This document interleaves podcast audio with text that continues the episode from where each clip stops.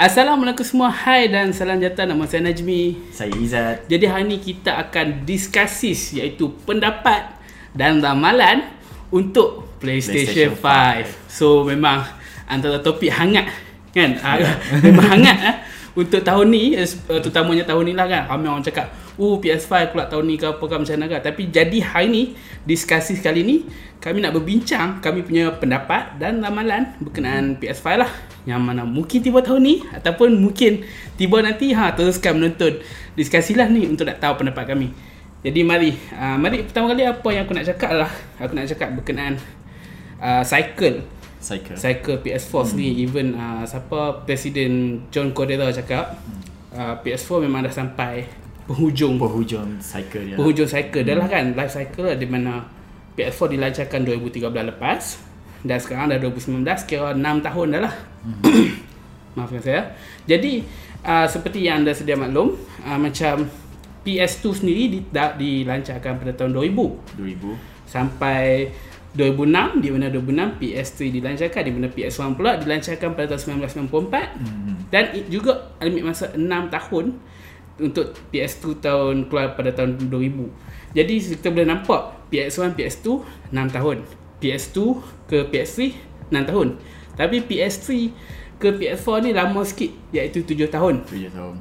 So tapi agak-agak Izzat, apa pendapat kalau PS4 ni berapa tahun?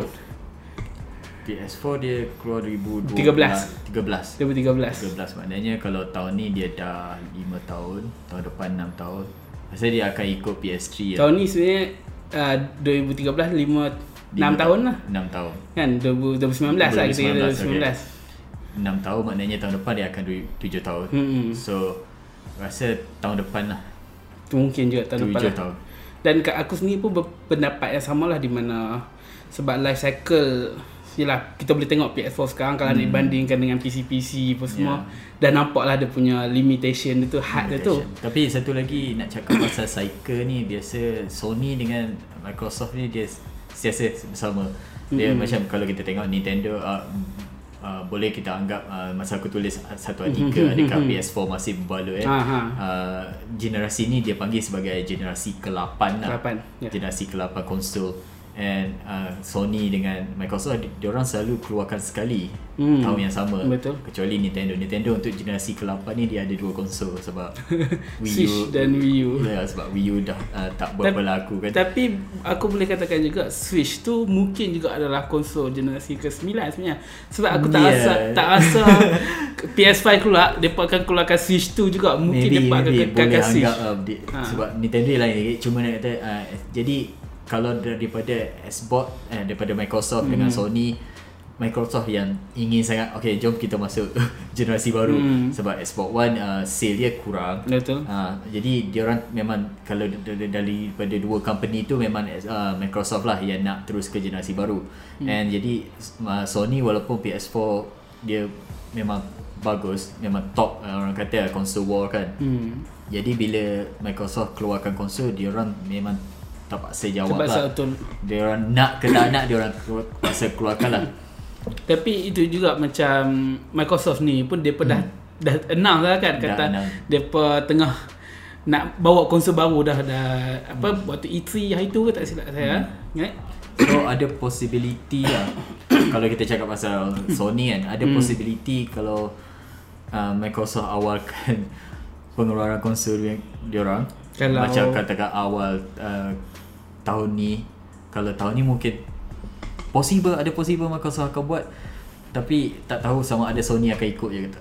Tapi kalau tahun ni lah, pada pendapat aku agak sukar on side Sony. Sebab yalah, kita ada banyak lagi game yang tak keluarkan, yang dikatakan akan tiba di PS4 seperti Death Stranding, The Last of Us, Ghost of Tsushima apa semua. Tapi untuk side Microsoft sebenarnya tak suka ya, sebab basically boleh katakan Microsoft tak banyak janji lah untuk Xbox One dia. Tapi macam Xbox One X dia dilancarkan 2017 kan, tak silap aku 2017 So waktu tu dilancarkan sekali dengan Gear of War 4 apa semua tu lah. Tapi apa aku rasa disebabkan gap 2 tahun 2017, 2019 tu, kemungkinan juga Xbox akan lancarkan tahun ni. Jadi dia akan pressure Sony jugalah. Sebab kalau tengokkan masa dia keluarkan, bila Microsoft buat One X tu, yang PS4 buat, okay, kita buat Pro. Tapi tak silap, bukan Pro announce dulu ke? Pro announce dulu ke? Asalnya Pro announce sebab, dulu rasa no. Project Scorpio dah rasa PlayStation react ke Project Scorpio lah dengan Pro. Tapi baru lepas, tak silap lepas tu baru Xbox One X keluar sebab kan. Memang market dia memang macam tu. Bila salah satu buat something, terpaksa ikut. Sebab tu console war tu kata. Tapi dia satu orang competition yang sihat lah. Tapi di mana boleh katakan kalau ikutkan Sony, memang Sony akan keluarkan tahun depan konsol baru. Dia mungkin announce akhir tahun ni, maybe akan announce masa apa. Itulah apa yang aku asal lah kan, PSX 2019 ni depa akan tease acah sikit macam our next PlayStation contoh. And then aku rasa waktu announcement betul-betul waktu E3 2020. And then penghujung tahun 2020 terus akan like dan target harga aku 1,799 lah. Dan aku rasa tu harga yang orang kata apa, sesuai yang untuk konsol. Sebab macam PS4 Pro sekarang 1,799, masih lagi 1,799. Even PS4 awal-awal dilancarkan dulu pun 1,799. So aku rasa harga tu harga yang orang kata perseimbang untuk pasaran Malaysia. Dan tu juga aku nak cakap berkenaan ekosistem. Pendapat ni seperti biasa, ni adalah pendapat kami. Jadi pendapat aku, apa yang Sony akan buat dengan PS5 adalah mereka tak akan hapuskan ekosistem PS4, di mana mereka masih lagi akan jual PS4 tapi dengan harga yang lebih rendah. Macam contoh PS4 Slim tu akan harga RM999. Official lah harga-harga rasmi kan. And then PS4 Pro akan RM1,499. Ini sebab mereka tak nak hapuskan ekosistem PS4. Sebabnya PS5 mungkin akan backward compatible. Jadi siapa yang nak main game basic, siapa yang main, maybe contohlah pendapat aku, mungkin contohlah next FIFA, next FIFA 20, mungkin mereka akan lancarkan juga di PS4 sebagai basic punya FIFA. And then FIFA 20 yang enhanced edition ke apakah akan juga dilancarkan FIFA PS5. Kalau tengokkan, kalau macam FIFA, kalau naik ke generasi new gen pun FIFA macam tu je lah. Jadi kalau nak keluarkan untuk PS4 pun tak ada masalah. Bila even FIFA dekat PS3 pun hampir FIFA 14 tak aku masih ada kan. Tapi apa yang aku nak maksudkan adalah macam mana ekosistem PS4 tu, walaupun PS5 dah keluar, mereka masih lagi menyokong. Maksudnya permainan kat PS4 masih lagi akan keluar. Sama yang masa aku tulis artikel yang patut berbaloi ke tak masih nak beli PS4 kan. Aku basically aku cakap kalau esok dia announce PS5 akan keluar, hari ni pun baloi lagi untuk beli PS4. Sebab PS4 dah ada satu ekosistem yang orang kata mantap lah. Dah banyak konten dalam tu. Jadi apa lagi Izzat, apa yang rasa ramalan PS5 ni? Ramalan tu satu lagi adalah mungkin boleh kita bincang pasal spesifikasi lah. Okay, kalau spesifikasi ni teraflops yang tu benda yang pasti akan yang dari segi teknikal tu memang yang tu dalam dia lah. Cuma aku nak discuss sama ada dia boleh run 4K native. Dan itu sebab yang tu hip sekarang lah. Tapi kalau tak boleh run 4K native tu memang satu pilihan yang yang kurang bijak lah. Cuma nak kata sebab dia mesti untuk PS5 dia mesti orang kata step forward apa, lagi tinggi daripada PS4 Pro. Dia bukan lagi tinggi daripada PS4 yang OG slim kan, yang slim tu kan. Dia mesti dari PS4 Pro adalah benchmark dia. So kalau sekarang PS4 Pro sebab okay, sama juga yang kita boleh kata kepada Microsoft. Jadi benchmark dia adalah Xbox One X. Xbox One X tu dah powerful.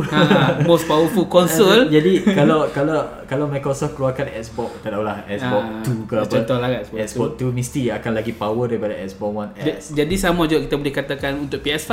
Jadi mesti PS5 dia kena tak boleh, kalau walaupun dia kurang dia tak boleh jauh sangat dengan Microsoft tu. Mesti dia lebih daripada Xbox One X. Jadi konsol tu sepatutnya lagi power lah kan, dari segi. Sebab kalau dia keluarkan PS5 and power dia lagi kurang, apa yang dia boleh mainkan tu lagi kurang daripada Xbox One X. Nanti orang komen, baik apa ambil Xbox One X. Betul kan? Tapi itu juga mungkin bila kita cakap jelah spesifikasi ni lebih teknikal, sebab mereka akan kata teraflop 6x3GB teraflop sebab tu kita sebagai konsol gamer tak ambil kisah sangat. Tapi semestinya memang akan boleh run native 4K. Cuma apa yang penting, kalau dia katakan bila dia keluarkan PS5, tak ada dah complain daripada orang kata daripada developer. Dia kata oh PS4 ada limitation. Sekarang kan banyak kami nak pergi 4K tapi tak cukup bawah. Harap PS5 tak ada that masalah lah. Cuma kalau developer nak buat lagi tinggi lah, tapi kalau kita tengok pun tahun 2019 ni 4K sebenarnya tak meluas lagi. Masih lagi orang bagi pengguna konsumer biasa masih lagi rasa 1080p tu dah cukup. Dan aku sendiri ada, walaupun ada monitor 4K, kalau aku diberi pilihan pun 1080p tu sebenarnya dah cukup untuk main game kan. Kalau nak go monitor besar tu kalau basically kalau ikutkan consumer 1080 pun dah cukup lah. Walaupun aku pun pernah main untuk PC gaming pun, walaupun PC game orang kata 4K native apa semua, tapi still 1080 cukup. Sebab monitor pun nak beli 4K pun tak semua orang dapat beli 4K. Tapi itu satu lagi yang kita kena cakap, yang paling penting adalah kadar bingkai sesaat ataupun FPS. Dari segi apa prestasi, yang tu yang paling penting. Jadi cuma nak cakap, kalau tak kira lah 4K ke dia nak maintain, maybe higher than 1080 apa 144p yang tengah-tengah antara 4K tu. Tapi mungkin juga PS5 akan sokong 120 kadar bingkai sesaat. Mungkin satu yang apa ramai kata PC Master Race ni nak 120Hz ataupun lebih daripada 144Hz. Tapi 120 tu 60 bagi kami pemain konsol dah cukup okey dah. Walaupun kebanyakan game PS4 setakat 30 saja. Tapi imagine kalau PS5 boleh 4K, boleh 120 FPS. 120 bagi aku memang agak tinggi kan? Tapi aku rasa sekarang kalau tengokkan PS4 Pro, dia bagi option sama ada nak 30 FPS 4K ataupun, tapi 4K bukan native lah, ataupun 60 tapi 1080 kan. Option tu sekarang tu kira benchmark PS4 sekarang. So PS5 should be option yang paling rendah adalah 60 4K ataupun pilihan dia lebih daripada 60 FPS. Tak tahulah mungkin. Tapi sebab apa yang aku cakap tu adalah Xbox One X boleh 4K dan 60 FPS. Jadi aku tak rasa mereka akan limit setakat tu je. Mungkin mereka boleh pergi 4K 120 FPS kan. Memang sebab lah next generation console. Benda yang orang kata 4K, kita nampak PS4 sekarang tak kisah kan, sebab Xbox One X lagi power. Jadi PS4 Pro yang tak sepower Xbox One X pun tak kisah sekarang, sebab yang tu kita dah peringkat akhir generasi lah. Untuk permulaan generasi tu adalah satu benda yang penting, sebab orang akan buat comparison semua kan. Dulu masa keluar dulu Xbox One dia kurang kan daripada PS4. Dia dari segi prestasi kurang lah. Prestasi kan Xbox One X yang jauh lompat tu kan. Jadi permulaan tu penting. Jadi sebab tu aku rasa PlayStation 5 tak boleh nak jauh sangat tertinggal daripada apa yang Xbox. Satu lagi juga yang paling penting berkenaan ni adalah future proof. Bayangkan kalau PS5 lancar 2020, konsol tu perlu bertahan sampai 2027. Perlu lah sekurang-kurangnya 7 tahun lah. Sekurang-kurangnya 7 ataupun 6 tahun 2026. Jadi masa tu kita tak tahu macam mana orang adapt dengan teknologi baru kan. Masa tu kita pun tak boleh bayangkan macam mana teknologi komputer, laptop dah cukup. Maybe 20, 21, 20, 22 TV 4K pun dah kurang daripada 1000 pun dah ada kan. Jadi sebab tu mereka kena future proof juga untuk masa depan. Jadi sekurang-kurangnya bagi pendapat akulah, sekurang-kurangnya 120 FPS dan 4K. Itu minimal lah. Kalau mereka tak boleh go that one, macam risau lah. Jadi jom, aku punya pendapat aku yang seterusnya adalah, sekali lagi aku nak sebut adalah berkenaan backward compatible. Yang ni bagi aku sangat-sangat penting, di mana PC sendiri sekarang boleh lagi main game Assassin's Creed 1, Assassin's Creed 2, di mana sekarang kita nak main kat PS4 kena beli yang remaster apa semua tu. Dan Xbox One ada fungsi backward compatible, tapi takkanlah bila kita nak upgrade dari PS5 ke dari PS4 ke PS5 kita tak boleh main game PS4. Jadi aku rasa fungsi paling penting dan aku rasa memang confirm depa akan bawakan, iaitu di mana PS5 nanti kita masuk kerja cakera PS game PS5 tu boleh main. Betul. Dan kenapa sebab PS4 pun dah banyak remaster orang kata. PS4 dah terima banyak remaster. So kalau nak ulang benda yang sama untuk PS5 agak tak berbalik. Lebih baik aku mainkan remaster tu, boleh mainkan kat PS5 kan. Remaster untuk PS4 ya. Backward compatibility yang tu export memang dah tinggalkan sangat, Sony sangat sikit, tinggalkan Sony. Masuk game 360 je boleh main Red Dead first kot. 4K. Cuma nak kata macam sekarang sama juga, sekarang Sony tak rasa perlukan sebab memang orang tak semua orang request tu. Cuma sekarang Microsoft dah ada. Jadi Sony pun diorang sebab permulaan konsol baru mesti diorang nak provide benda yang baru juga kan. Tapi macam yang cakap tadi lah, orang akan bandingkan. Orang akan bandingkan. Macam kalau Microsoft kata, takutlah bila Microsoft announce Xbox diorang dah banyak, orang kata dah banyak benda yang Sony dah ada. Macam Microsoft dah ada sekarang, masa Microsoft dah ada and Sony masih tak ada. Masih tak buat lagi. So bila dah keluarkan PS5 nanti diorang still tak ada. Agak memalukan. Tapi satu lagi apa yang aku harapkan adalah PS5 boleh backward compatible sampai PS1. Sampai PS1. Oh, secara disk tu. Disk tu technically apa berlaku disk adalah bila depa masukkan disk tu untuk activate lah, so depa akan download update. Download game tu secara digital sama dengan 360 pun macam tu sebenarnya. PS dah ada, PS klasik tu kan, yang maksudnya basically diorang dah ada. Diorang provide. Sebab aku tak puas hati sekarang adalah PS4 tak sokong PlayStation klasik. Ya, bukan PlayStation klasik yang kecil tu, yang PS1 game. Vita PS1 boleh. Vita boleh main game PS1, boleh main game PSP. Kenapa PS4 tak boleh? Kan? Jadi aku rasa bila depa roll up everything like macam PS5 ni akan jadi keseluruhan PlayStation. So semua game lama-lama depa boleh. Tapi of course lah, game macam ni tak semua game akan support. Macam Xbox One sendiri pun backward compatible sesetengah game saja yang ada update untuk nak main dekat Xbox One. Tak semua game yang boleh main. Tapi kalau Sony berjaya bawa masuk PS3 pun semua, dia dah jadi satu ekosistem yang mana PlayStation ni dah boleh main ke semua permainan dari konsol. Jadi PS klasik apa semua tu dah tak payah. Satu lagi nak cakap pasal, sebab ni orang kata cakap pasal feature proof kan. Sebab sekarang orang kata industri permainan video ni dah heading to orang kata streaming kan. Stream game. And dia tak, and ada juga penganalisa kata mungkin next gen konsol adalah konsol generasi konsol yang terakhir lah, sebelum konsol ni berubah bentuk kepada PC. Dia jadi something yang orang tak upgrade setiap tahun. Dia jadi more on focus on service. Dia bukan that one box. Sebab heading there. So kalau dari sekarang, kalau tu perancangan untuk future, kalau dari sekarang Sony dah maintainkan people dalam ekosistem dia, maknanya dia dapat access game-game yang lama dan tak berharap dia nak kena beli satu box yang special untuk main game tu. Jadi diorang dapat that game user lah untuk maintain dalam ekosistem dia. So technically the service tu akan dah ada. So nanti bila pada masa akan datang, orang boleh, depa pun boleh terus sambung je service tu je. Macam PS Now ataupun kita kata Xbox Game Pass lah, di mana servis tu depa akan bawa ke masa depan dan senarai library permainan semua tu pun dah boleh teruskan je. Apa yang library aku, macam aku suka beli mainan digital kan.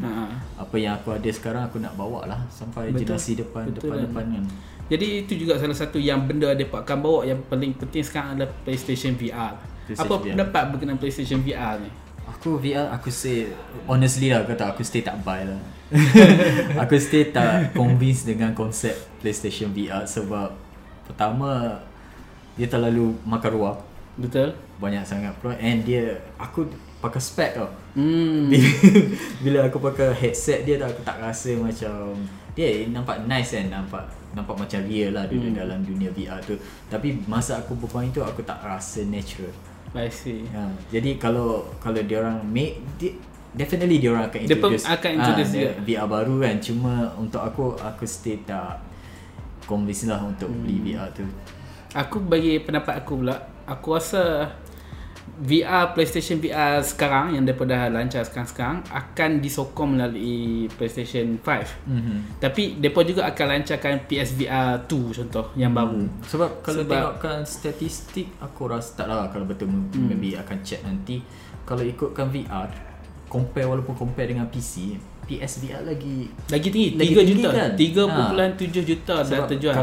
Kalau ikutkan untuk market VR ni, Sony sebenarnya leading sebab dia sebabnya apa yang PSVR tu orang kata friendly consumer untuk pengguna, sebab dia murah, bukanlah murah, actually anda perlu hanya ada PS4 dan PSVR. Sebab kalau set reality maya macam contoh apa HTC Vive semua HTC tu Vive, kena ada PC yang sokong sebab perlukan kuasa tu. Tapi itu juga salah satu dia punya kekurangannya, di mana PSVR dia punya resolusi tu tak Full HD. Dia agak kalau kita tengok dalam VR dia agak kabur lah, tapi dari segi FPS semua tak meningkat.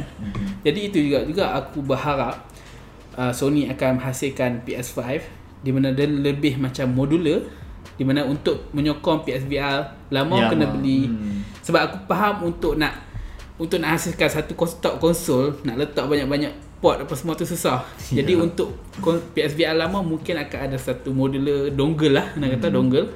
Dan maybe untuk PSVR baru hanya satu saja USB-C, satu wire USB-C. Sebab HTC Vive pun tak silap aku dah buat satu USB-C saja untuk set keseluruhan set PlayStation. So basically PS5 nanti USB-C lah.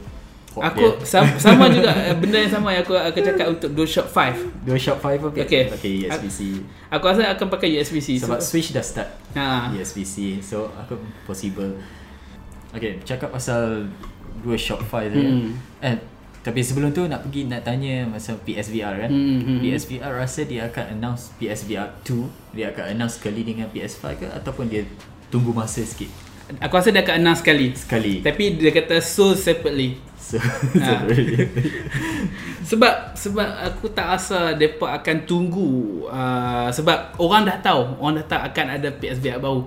Aku rasa kalau mereka tunggu pun, kalau mereka tunjuk port USB-C ada dekat PS5 semua, orang dah tahu lah tu untuk PSVR. Jadi sebab apa mereka macam nak melambatkan. Lagipun PSVR dah jadi macam DS4 lah. Bila keluar PS5 akan ada DS5. So VR pun akan ada. Tapi aku tak rasa dia akan release pada masa yang sama. Mungkin PS5 katalah November 2020. PSVR mungkin Jun, Januari next year.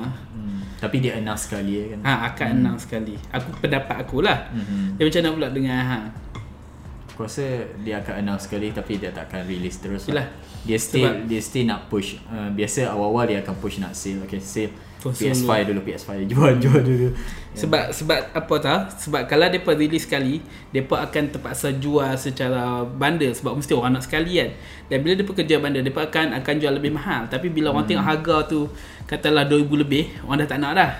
Sebab tu depa akan release PS5 saja 1,799 dan orang akan okey, kita beli yang dulu. VR pun kalau takkan ni.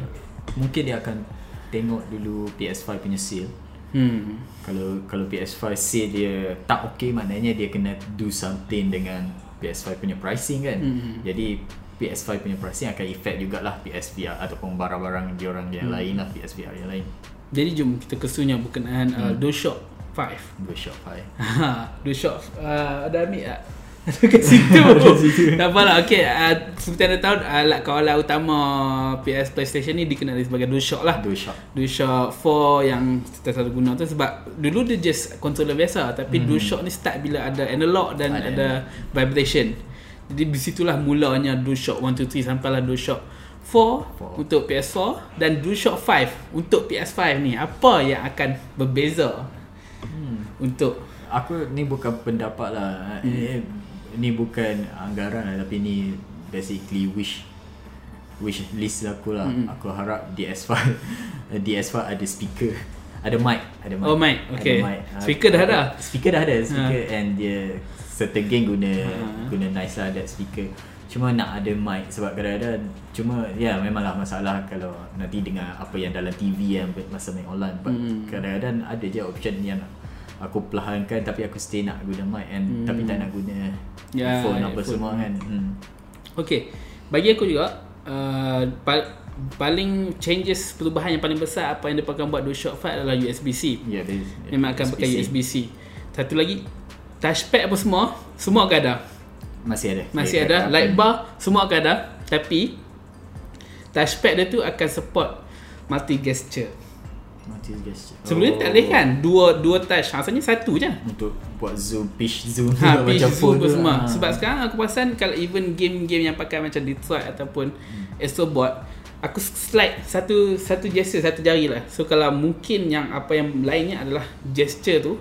Dan satu benda yang aku hak mereka akan tambah adalah volume control shortcut dekat DualShock tu sendiri. Yeah. Even kalau katakan ada mic kan, boleh tekan satu butang untuk disable that mic terus dekat DualShock 4 DualShock 5 kira ada volume. Ya, yeah. Sebab benda tu penting. Aku main pakai Razer Raiju, dia ada butang-butang tu, dan benda tu bagi aku penting sebab kalau bila ada mic ataupun ada speaker ataupun kita cucuk headphone, benda tu macam kita nak kawal audio tu lebih senang lah. Kalau main konsol selalunya kita duduk kat sofa kan, takkan kita nak bangun sebab tak nak lah macam nak pergi setting, nak kurangkan master volume tu, buka setting semua lambat. Jadi sebab kadang-kadang kalau main kat TV guna remote control, just sebelahan kat TV. Yang ni kalau main dengan monitor apa yang tak ada remote control apa semua, memang berguna lah. Tapi tak rasa mereka akan ubah banyak lah sebab DualShock 4 sendiri tak rosak dari segi rekaan, tak bermasalah pun. Cuma dah okey lah. Kalau aku harap dia besarkan bateri supaya dia lagi berat. Sebab aku suka controller yang berat. Sebab DS4 aku rasa agak ringan lah. Aku suka kalau dia lebih berat. Satu lagi lah bateri, mungkin improve bateri. Rasanya tahan 3-4 jam. Tak tahu lah kalau dia kata sebab sekarang guna USB-C boleh charge cepat. So kami kecilkan. So cubit Sony. Masalahnya kadang-kadang main 8 jam straight, malas lah nak sambung wire. Betul. Jadi rasanya kalau dia improve, sekurang-kurangnya kalau pakai USB-C mungkin boleh letak je quick charge kan, like sejam dah full, okey boleh sambung main. Tahan pun at least kurang-kurangnya 12 jam. Satu lagi yang sekarang popular kalau kita ikut phone lah, yang popular adalah wireless charging. Adakah DS5 akan implement? Maybe taklah datang orang kata on-box lah. Macam phone accessory. Pun, macam phone pun walaupun support wireless charging, tak semua datang sekali dengan wireless charger tu. Mesti kena beli lain. So maybe mungkin juga PS5 atas tu wireless charging, letak je terus charge. Memang selalu pun kita buat kan, letak controller atas PS5. Tapi kan automatic charge. Tapi mungkinlah, tapi yang tu rasanya mereka akan lebih jual kepada aksesori tambahan. Mungkin accessory ada dongle cucuk USB-C tu, ada port untuk wireless charging, dan dia ada wireless charging mat tu. But tak apalah. Dan seterusnya juga game-game yang bakal tiba di PS5, launch title, game apa yang akan diumumkan sekali ketika announcement tu. Agak-agak Izzat apa? Susah. Sebab masalahnya sekarang dulu PS4 apa launch title? Killzone, kita ada Neck. Yang aku ingat launch title dulu Batman lah yang boleh. Yang paling aku ingat Killzone lah, Killzone dengan Neck tu yang antara one of the big launch title, tapi sebabkan yang tu juga orang buat meme. Tapi juga maybe it too soon sebab sekarang Naughty Dog busy kan, kita kata Naughty Dog busy, and Santa Monica pun baru God of War baru tahun lepas. So kalau dia nak work on untuk release date, tapi prediction kita end of 2020 kan. Itulah launch title. So possible Naughty Dog mungkin tak, sebab dia akan release tahun ni, last of us tahun ni InsyaAllah tahun ni Tapi katakannya tahun ni lah. Kalau so, tahun depan macam lambat sangat. Maybe projek dia dah tak sempat lah untuk release date sebab release launch title. So rasa Santa Monica mungkin ada something. Okay, God of War 2 kan. Tapi aku rasa semestinya, dan aku rasa boleh katakan pasti, Horizon Zero Dawn 2. Bukan Killzone Bukan Killzone lah. Aku tak rasa mereka akan patah balik ke IP mereka yang agak menjunam Last Killzone Shadowfall tu lah kan. Shadowfall yang tak ada yang lain lah. Shadowfall pun kurang. Ha. Dan aku rasa Horizon depa dah laku dan orang suka watak Aloy memang tunggu. Ha, dan ending dia pun memang agak tergantung. Jadi asalnya ni ending untuk yang first game ke DLC sebab tak main lagi DLC. Oh DLC tak main. First game memang tergantung juga DLC pun. Ah tak tahu tak main. Tak main. Tak sempat. Tapi tak apa, tapi ending yang tu memang kita boleh katakan akan ada sequel lah. Memang akan ada sequel dan aku rasa depa akan bawa tu sebagai launch title PS5 sebab Horizon dilancarkan 2017. So gap, dia ada masa untuk 3 tahun dah banyak masa. Sebenarnya dia ada masa 3 tahun kalau katalah dilancarkan 2020. So 3 tahun untuk development time untuk Horizon Zero Dawn 2 which is mungkin lah dan betapa tak mustahil untuk dia buat sebagai launch title. Dan satu lagi Quantic Dream. Oh. Sebab satu aku Quantic Dream ni dia gameplay dia kita tahu kan gameplay dia interaktif and Quantic Dream lah biasa akan jadi the best game untuk tunjuk teknologi baru untuk konsol baru. Kadang-kadang macam PS4 ada trackpad apa semua kan. Jadi nanti next maybe dia ada function baru and game macam tu lah biasanya akan jadi orang kata demo untuk teknik ke demo. Fanboy dah naik ni. Indigo Prophecy 2 Fahrenheit 2 Launch title tu kan. Ya, tapi yelah jangan remaster dah. Tak mungkin remaster. Tapi kemungkinan kalau kita cakap pasal Quantic Dream yelah Detroit Become Human sangat menguntungkan mereka lah. Tapi aku rasa mereka patut kembali kepada IP mereka yang sedia ada, yang orang suka. Actually kalau kita tengok balik Heavy Rain banyak dikritik, Beyond Two Souls sering dikritik. Walaupun permainan tu menarik tapi dikritik juga. Even Detroit Become Human pun walaupun menguntungkan semua, tapi orang still kritik dia punya IP tu. Tapi apa kata mereka kembali ke IP yang Indigo Prophecy ni yang orang suka. Salah satu aku rasa ketika lancar dulu dekat berapa tahun, aku rasa 2007. Lama lah, sebelum PS3 lagi, waktu PS2. Dan yang tu adalah satu IP yang tapi kalau menarik. Indigo Prophecy tapi dia sekarang dah release kat PC apa semua. Tapi teknik license tu still under Quantic Dream. Memang mereka yang develop. Jadi tak ada satu masalah kalau dia nak bawa second Indigo Prophecy 2 tapi bukan direct sequel lah, like macam new tapi berdasarkan Indigo Prophecy ada elemen-elemen alien tu, kuasa apa semua. Kalau Quantic Dream lah. Tapi kalau bagi aku personally setakat ni untuk first party Horizon lah yang aku nampak. Horizon yang nampak sebab ya studio lain macam just untuk launch title tahun ni dia. And Spider-Man mungkin tapi tak asal launch title sebab tu macam terlalu awal lah. Kecuali next week. Always the best game ever kan. Itulah kalau satu lagi berkenaan launch game ni aku boleh nampak juga daripada third party ya. Yeah, kita boleh tengok contoh Capcom dengan Sony sebenarnya banyak work closely together, especially Resident Evil 7 debat PSVR tu kan. Yang tu eksklusif untuk PSVR. Okay. Jadi aku boleh rasakan Resident Evil 8 mungkin akan jadi launch title dekat PS5 dan juga dia akan kembali dalam bentuk first person dan juga ada VR mode.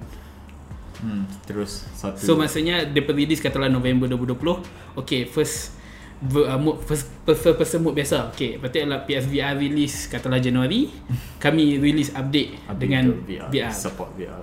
So macam untuk third party lah lagi apa lagi agak-agak kalau third party untuk jadi untuk sebab selalunya memang macam PS4 dulu pun Call of Duty pun salah satu title yang release sekali dengan PS. Tapi ikut time dia kalau 2020 kalau konsol release 2020 akhir 2020 maknanya EA game-game sukan tu dah terlepas window lah sebab diorang biasa release bulan 9 kan. Tapi tak impossible juga untuk mereka release sekali, maksudnya bukan eksklusif lah. Tepat ini of course lah bukan game eksklusif, of course akan tiba dekat Xbox 2 juga apa semua. Tapi kita boleh cakapkan game-game yang akan dilancarkan hari pertama, sebab aku tak rasa Sony akan ulang kesilapan mereka yang lama di mana launch title mereka kurang daripada 5. Sekurang-kurangnya at least 6, 7 atau 8 mesti banyak, sebab maksud PS4 dia boleh kan belajar daripada how Switch lancar dulu kan. Dia lancar dengan very strong orang kata launch title macam Zelda kan. Memang effect seal okey lah, orang-orang belilah sebab that launch title kan. Sony patut learn from that lah, macam launch title memang penting lah. So and Sony pun, and plus ni balik kepada Microsoft banyak beli studio. Microsoft betul, banyak beli studio, so ada possibility sebab walaupun dia beli studio tapi dia orang tak ada announce projek baru dengan studio. Asalnya daripada ready nak develop untuk next semua gen tu, untuk next gen. So possible bila Xbox baru keluar memang dia orang very strong lineup. So Sony kena compete. Tapi aku tak rasa mereka akan go like macam AAA title akan go all out. So sebab tu aku rasa stay akan jadi, biasa launch title akan jadi teknologi, orang kata teknologi tech demo lah. Jadi sebab tu aku rasa Horizon, sebab aku tak rasa God of War tu, sebab God of War jangka masa untuk dah katalah 2 tahun tu macam pendek, sebab God of War yang release tahun lepas pun ambil masa 5 tahun kan macam untuk nak develop. Corey pun cakap DLC pun akan ambil masa yang lama. Betul. Jadi untuk God of War jadi launch title tu rasa macam tak mustahil sikit lah. Tapi apa yang aku percaya, Horizon memang masa dia dah cukup lah, 3 tahun. Dan game tu rasanya dah boleh salah satu dah tiba masa juga lah nak dapat sequel kan. Lagi Kojima lah kot. Okay, untuk Death Stranding ni, apa yang aku boleh katakan adalah game tu pada pendapat aku dia akan release dekat PS4 dan PS5. PS4. So maksudnya launch title PS5 tapi dia akan release juga dekat PS4. So dia akan release masa PS5 dah ada. Tapi dia keluarkan untuk PS4 sebab dia orang dah janji. Sebab aku tak rasa game tu akan tiba dalam masa terdekat ni, sebab macam banyak lagi tak ni. Unless kalau sebab orang kata apa development kit. Tak tahu sekarang mesti dia orang development kit mostly on PS4 kan dia orang buat. So PS5 nanti kena development kit lain, tapi ada possibility lah unless dia orang dah dapat development kit untuk PS5 untuk development kan. Kit tu aku rasa by tahun ni mesti dah ada. Lagipun Death Stranding dia akan keluar bukan eksklusif kan, tapi Sony PlayStation sebab memang Sony yang publish funded kan benda tu, jadi possible lah.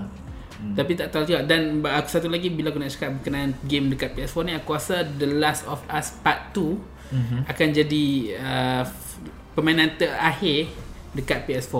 As in terakhir yang first party daripada Sony. Maksudnya by the time title-title selepas The Last of Us Part 2 semua daripada start develop ke PS5. So yang itulah aku cakap pendapat aku untuk The Last of Us tu, sebab mungkin by the time katalah The Last of Us keluar hujung tahun ni, aku rasa during that cycle masuk 2020 dah mereka dah get ready untuk PS5 dah. Maknanya tak ada lah first party punya new kalau ada pun lah. Maybe macam yang akan keluar dekat PS5 juga macam Death Stranding yang aku cakap tadi. So memang ialah Death Stranding PS4 memang akan keluar, tapi maksud aku yang eksklusif PS4 bukannya akan keluar kat PS5 juga, ialah terakhir sekali adalah The Last of Us Part 2. Mungkin lah sebab bila kalau Sony ataupun Sony dengan Microsoft umum dia akan announce tahun ni kan. So walaupun dia orang release untuk PS4, dia orang akan mention okay welcome to PS5 as well kan, akan datang untuk PS5 juga sebab memang PS5 akan datang. And Sony dengan Microsoft kalau dia announce akhir tahun ni, maknanya 2020 any game release pun kalau yang betul-betul tak datang dia kata release for PS4 je lah kan. Kalau yang lain maybe dia akan cakap okay release untuk PS5. Sebab kalau katalah mereka tease mereka acah pada hujung tahun ni, rasanya by the time daripada acah tu pun mereka sepatutnya dah ready lah dengan title-titles kan. Jadi itulah pendapat kami. Tapi satu lagi yang orang selalu tanya-tanya nak beli PS4 ni berbaloi tak sebab tu PS5 nak keluar. Bagi aku lah yang ni sebab aku nak selit sikit. Sebab ramai orang tanya kita kan. Bagi aku Konsep ni sama dengan smartphone. Kita beli iPhone X contoh, kita tahu iPhone XR ke apa ke akan keluar tahun depan, sebab kita tahu tiap-tiap tahun akan ada phone baru. Sama juga dengan konsol. Nak tak nak, bukanlah tiap-tiap tahun, tapi konsol baru akan confirm akan ada.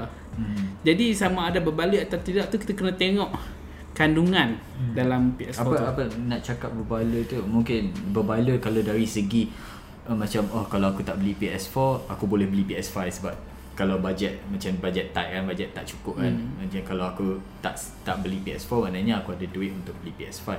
Kalau macam tu in term of berbala, mungkinlah tak berbala sebab baik beli PS5 kan.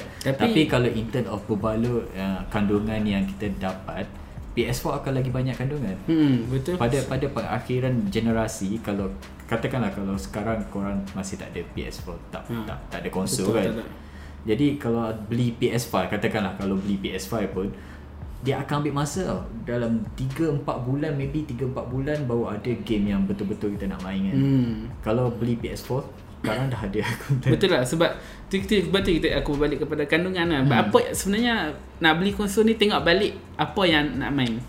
Tapi mungkin lah orang kata tak berbalik sebab ialah macam kata nanti PS5 keluar apa semua. Tapi kena faham juga sebab progress konsol tu ambil masa, dan juga konsol generasi seterusnya memang akan sentiasa masuk. Jadi kena faham lah. Sekarang sememangnya penghujung cycle PS4 dah. And Sony pun sekarang pun dah banyak sale kan.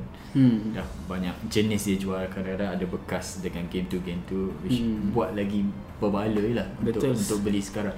Tapi katakanlah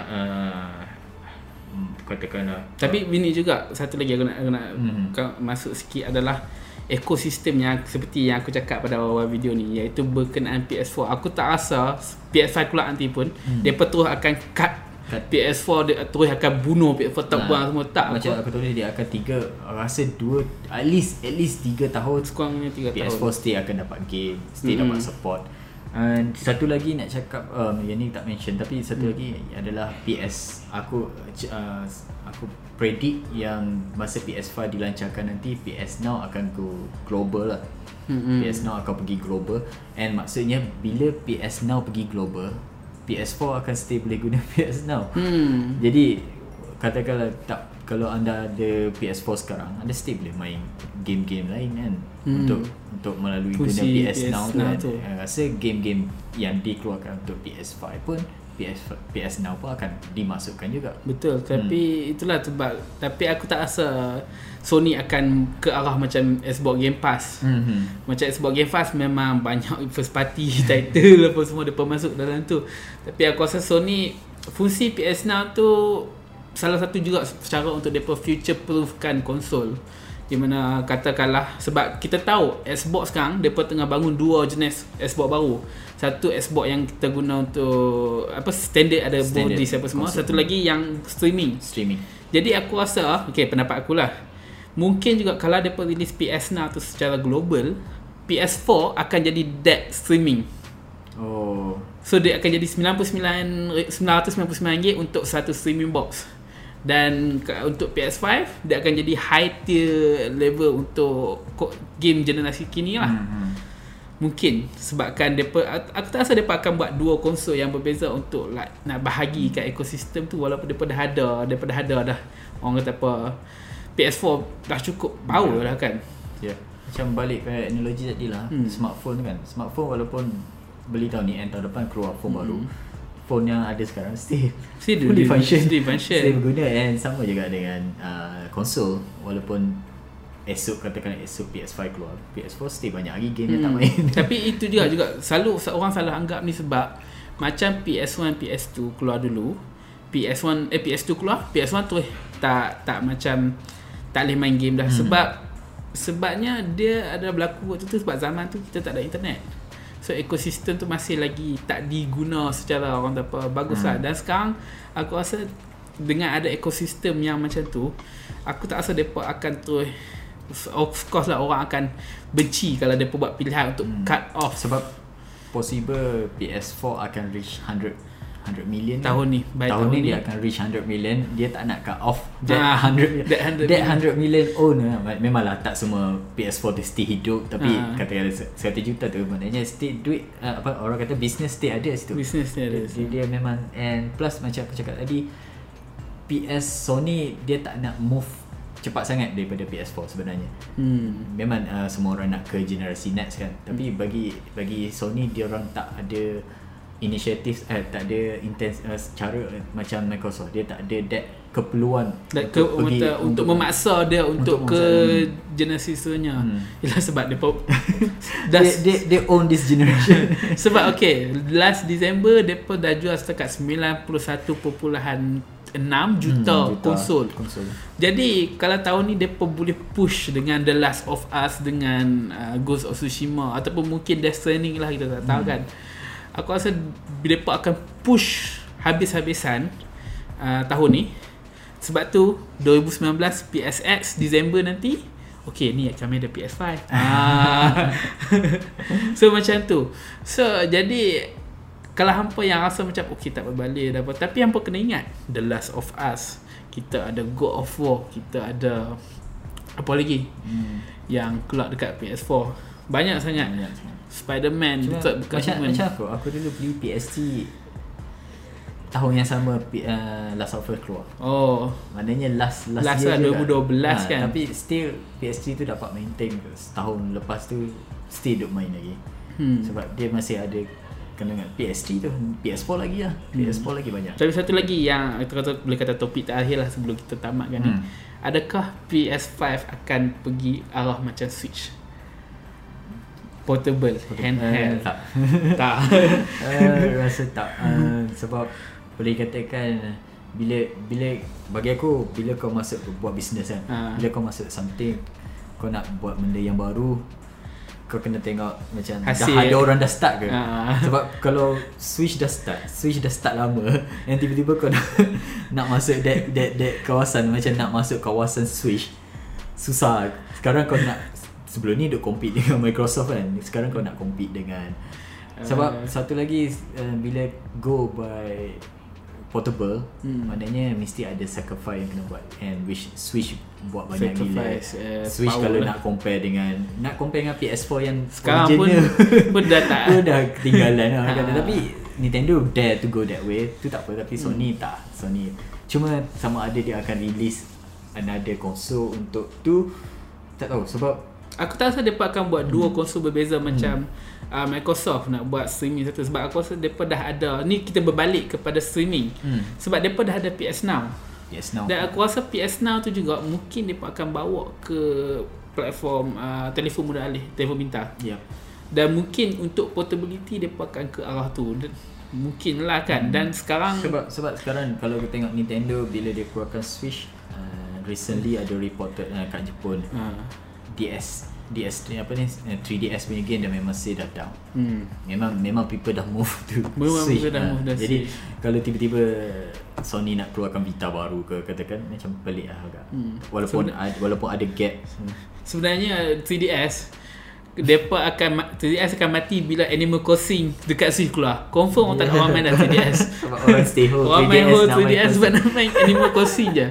Tapi sebab kita boleh tengok, sebab Mario Kart dah ada dekat Switch, Smash dah ada dekat Switch, Fire Emblem pun dah akan keluar dekat Switch. Jadi 3DS tu orang tak ada game-game yang dah menarik dah dekat konsol tu. Rasa instead of portable, aku rasa PS5 adalah generasi bila streaming dah start.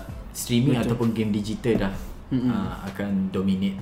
Tapi aku still rasa mereka still akan guna Blu-ray. Dia still akan pakai physical, cuma maybe dia akan buat something untuk galakkan orang guna digital ataupun streaming dia lah.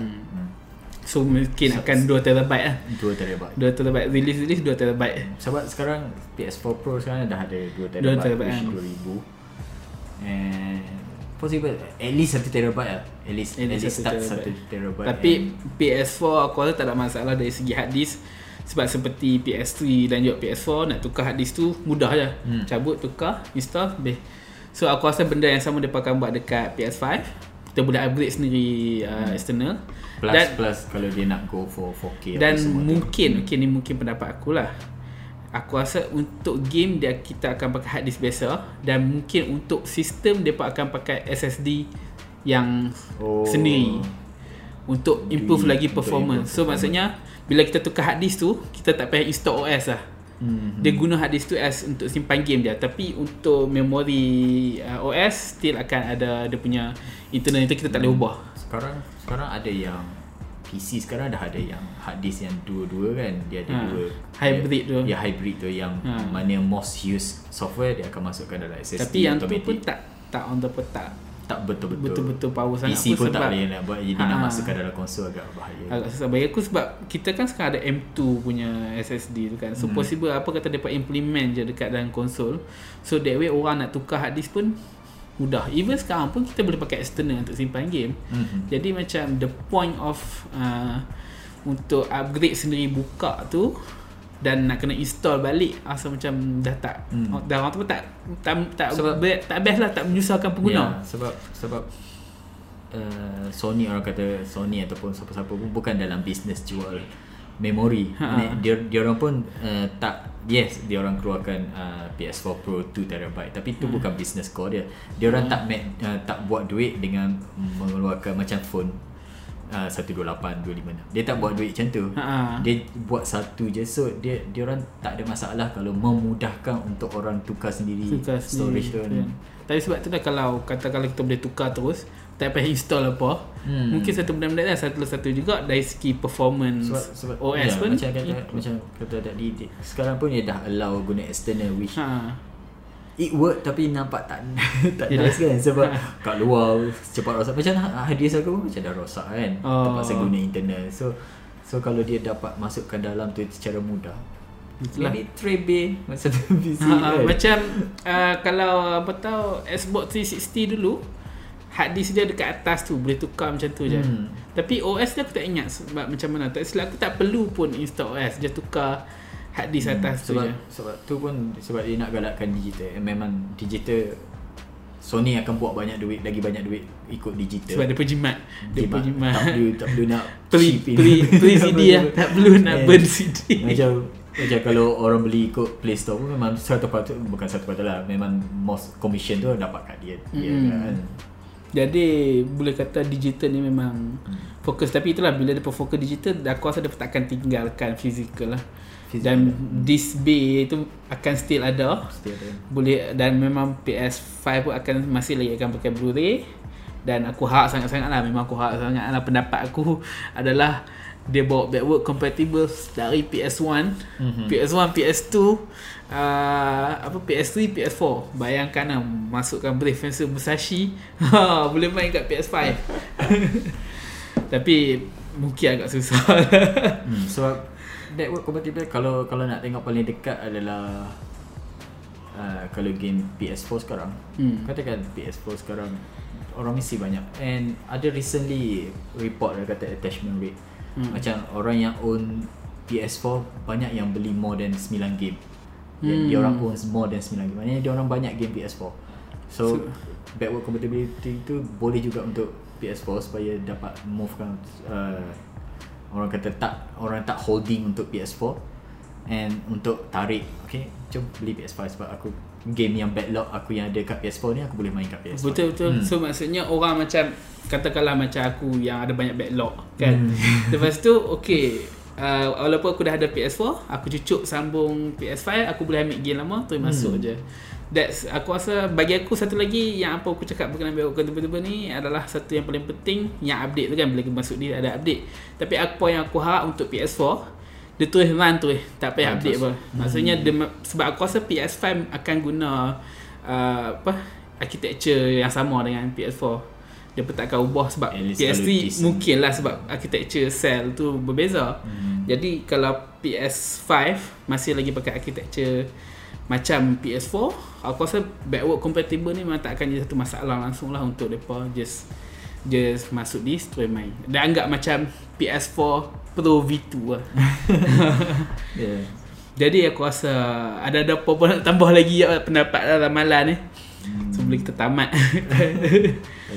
Tak ada. Okay, jadi Itulah okay, pendapat dan ramalan diskusi kami berbincang okay, apa yang kami harap dan ramal untuk PlayStation 5 yang mana mungkin tiba 2020 ni, tapi itu pendapat kami lah. Dan seperti biasa diskusis adalah tempat kita untuk berdiskus. Jadi jangan lupa untuk tinggalkan komen dan pendapat anda sendiri bila keluar apa yang apa anda harap ada dekat PS5 apa semualah berkenaan PS5. Tapi dekat bawah kalau komen berbaloi ke tak beli PS4 mesti skip. Kalau terskip kawasan tu kami ada cakap tengah-tengah video. Memang kami ada sebutlah berkenaan tu. Jadi kalau apa rasa terskip, kalau nak tengok boleh tengok balik semua video ni dalam masa sejam ni kan. Jadi seperti biasa saya Najmi, saya Izzat. Kita jumpa lagi next time. Bye. Assalamualaikum.